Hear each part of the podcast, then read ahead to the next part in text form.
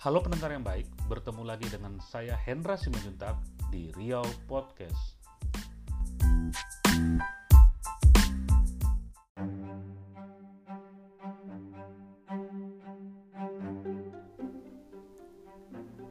Saya mulai bertanya-tanya, sebenarnya pemerintah serius nggak sih menjaga penambahan kasus COVID di masa libur panjang pekan ini? Baru kemarin kan Gubernur Riau memberi keterangan kalau orang yang masuk ke Riau harus menunjukkan hasil rapid test yang non reaktif. Tapi selang beberapa hari kemudian tadi Gubernur Riau kembali memberikan keterangan yang berbeda yang menyatakan bahwa rapid test tak wajib lagi untuk orang-orang yang ingin melakukan perjalanan darat dari Riau maupun keluar Riau. Hal ini dilatari oleh keluarnya surat edaran Menteri Kesehatan. Di samping itu, ada juga pernyataan dari Dirjen Perhubungan Darat yang menyebut kewajiban rapid test tidak berlaku lagi kecuali di Bali. Nah, sudah tahu kan ya bahwa eh, surat edaran gugus tugas nomor 9 tahun 2020 itu mengatur terkait eh, penumpang baik darat, perkereta apian, laut maupun udara harus menunjukkan surat keterangan uji tes PCR dengan hasil negatif atau surat keterangan uji rapid test dengan hasil non reaktif. Dan ini berlaku selama 14 hari saat keberangkatan. Nah, hal inilah aturan inilah yang katanya tidak berlaku lagi kecuali di Bali. Nah, pengecualian di Bali ini eh, ada alasannya. Katanya di Bali itu dikecualikan karena penambahan kasus COVID-19 itu meningkat drastis beberapa hari terakhir. Kalau alasannya masalah peningkatan jumlah kasus, lantas apa bedanya dengan di Riau ya? Coba kita merujuk dalam lima hari terakhir. Tanggal 24 itu, 24 Oktober, ada 380 kasus terkonfirmasi positif COVID-19 di Riau. Sehari kemudian tanggal 25 Oktober, jumlahnya mencapai 294 dan tiga orang meninggal dunia. Sehari berikutnya tanggal 26 Oktober, ada 204 orang kasus baru COVID-19 di Riau dengan empat orang meninggal. Tanggal 27 Oktober bertambah lagi menjadi 247 kasus baru dengan jumlah orang meninggal lebih banyak 6 orang. Nah, bertepatan dengan Sumpah Pemuda tanggal 28 Oktober kemarin, itu penambahannya ada 255 kasus baru. Dengan penambahan itu, maka total kasus COVID di Riau secara kumulatif mencapai 14.248 kasus. Ini jelas eh, kasus yang tidak sedikit ya. Sementara jumlah yang meninggal dunia juga tergolong banyak mencapai 319 orang. Nah, Riau dalam beberapa terakhir, beberapa hari terakhir itu masuk dalam 10 daerah dengan kasus corona terbanyak di Indonesia. Coba bandingkan dengan Bali.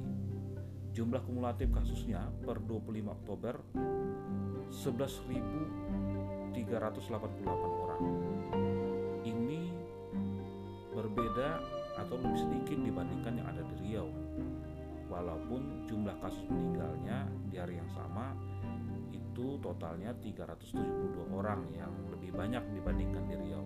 Hanya saja kalau melihat perbandingan kasusnya kan eh, Riau dengan Bali ya sama-sama mengalami peningkatan. Kenapa terkait eh, transportasi darat dan ferry yang katanya tidak perlu rapid test lagi harus dibeda-bedain. Selain Riau, Sumatera Barat yang berbatasan langsung dan bertetangga dengan Riau ini juga memiliki kasus COVID yang tidak kalah banyak. Sumatera Utara juga.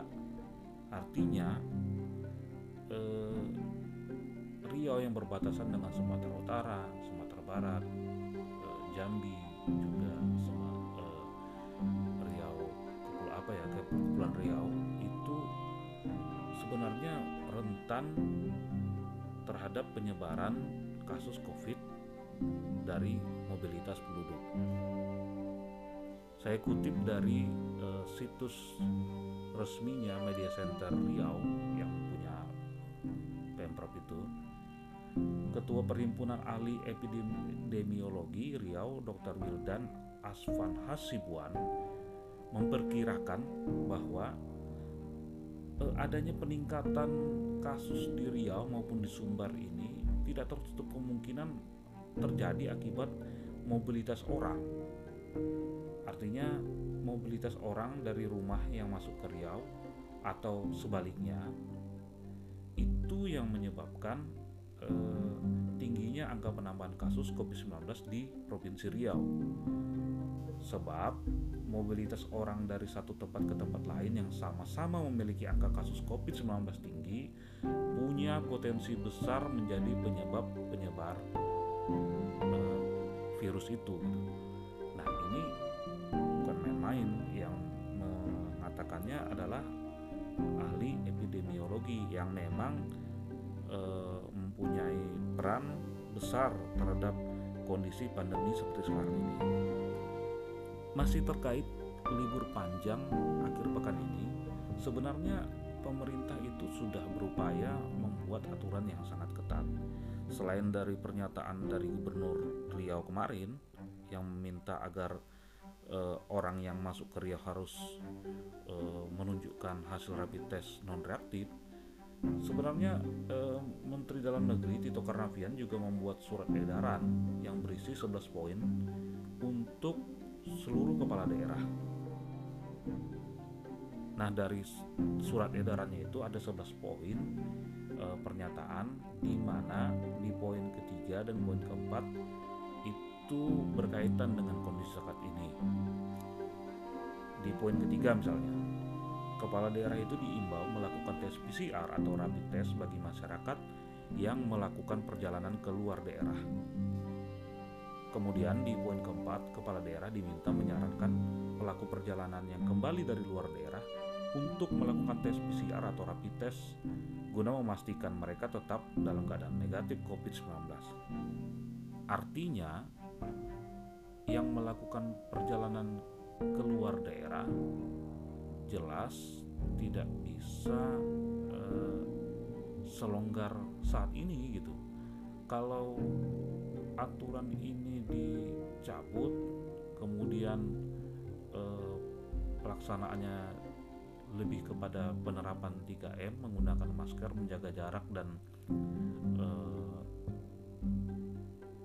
menghindari kerumunan tadi ini kan sebenarnya sudah beberapa waktu lalu disosialisasikan dan kita tahu langkah-langkah ini cukup efektif untuk mencegah penularan COVID-19.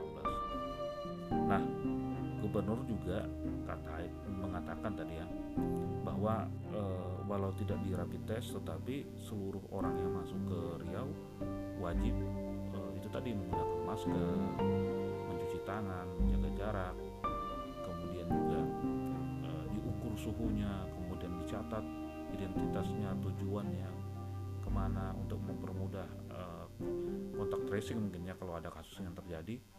Ya tapi itu tadi kita juga harus berpikir bahwa e, walaupun dilakukan pengecekan suhu kan ada juga loh kasus uh, orang tanpa gejala di mana tidak demam, tidak pilek lainnya tetapi positif COVID-19. Nah, ini kan sejak lama-lama kan sudah kita hindari uh, bahwa orang-orang seperti inilah yang berpotensi menularkan ke orang lain karena tidak terlihat itu secara kasat mata uh, reaksinya atau mungkin uh, kondisi tubuhnya kalau sakit kan bisa kita hindari tapi kalau yang tanpa gejala ini kan ya gimana suhu tubuhnya kalau nggak demam ya tetap aja dianggap sehat padahal bisa jadi dia membawa virus itu kebijakan ini juga e, menarik untuk kita bahas karena apa? Karena e, kebijakan tidak me, tidak mesti rapid test ini itu muncul sehari jelang libur panjang e, berlangsung. Artinya hanya sehari sebelum libur kementerian membuat menyampaikan kebijakan yang cukup uh, mengejutkan itu gitu. Hal ini kalau kita berkaca kepada pada liburan lebaran tahun lalu eh tahun ini ya, tahun ini itu juga dari Kementerian Perhubungan membuat kebijakan yang cukup uh, mengejutkan dan sempat menjadi uh, apa ya menjadi perdebatan di mana peraturan Menteri Perhubungan nomor 25 tahun 2020 tentang pengendalian transportasi selama mudik musim mudik Idul Fitri eh, dalam rangka pencegahan penyebaran COVID-19 yang artinya pada saat itu ketika orang lagi gencar-gencarnya eh, mengkampanyekan untuk jaga jarak, tidak berpergian ke mana-mana, kemudian ada pembatasan sosial berskala besar, eh Menteri Perhubungan justru memperlonggar ini katanya memperlonggar ya walaupun dia bilang eh, tujuannya bukan untuk memfasilitasi orang mudik tetapi nyatanya ya mudik tetap mudik ya orang yang pengen mudik dengan dengan adanya aturan yang melonggarkan ini ya dipakailah untuk eh, mudik kan gitu kan. Dan akhirnya sesuai prediksi pada saat itu kemungkinan peningkatan kasus terjadi pada bulan Agustus, September dan selanjutnya itu terjadi kan. Kita tahu sendiri di bulan-bulan uh, Juli, Agustus, September peningkatan kasus COVID-19 di Indonesia itu sangat tinggi grafiknya dan uh, kita mulai kewalahan di beberapa hal. Lantas ini tentu jadi pertanyaan apa yang mendasari adanya kebijakan yang dianggap memperlonggar mobilitas orang tadi gitu di masa liburan ini. Apakah memang mobilisasi orang tadi tidak terlalu berpengaruh pada peningkatan kasus Covid? Ya tentu berkaca pada pengalaman sebelumnya, ah, ini bukan alasan ya. Atau ada motif lain di belakangnya ya motif motif ekonomi mungkin ya ya kita harap setelah libur panjang ini jumlah kasus COVID-19 di Riau maupun di Indonesia itu tidak bertambah justru malah berkurang.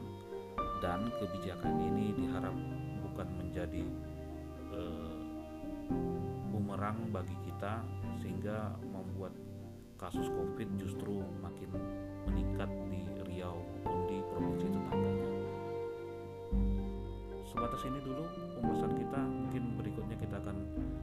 kembali dengan topik-topik yang menarik.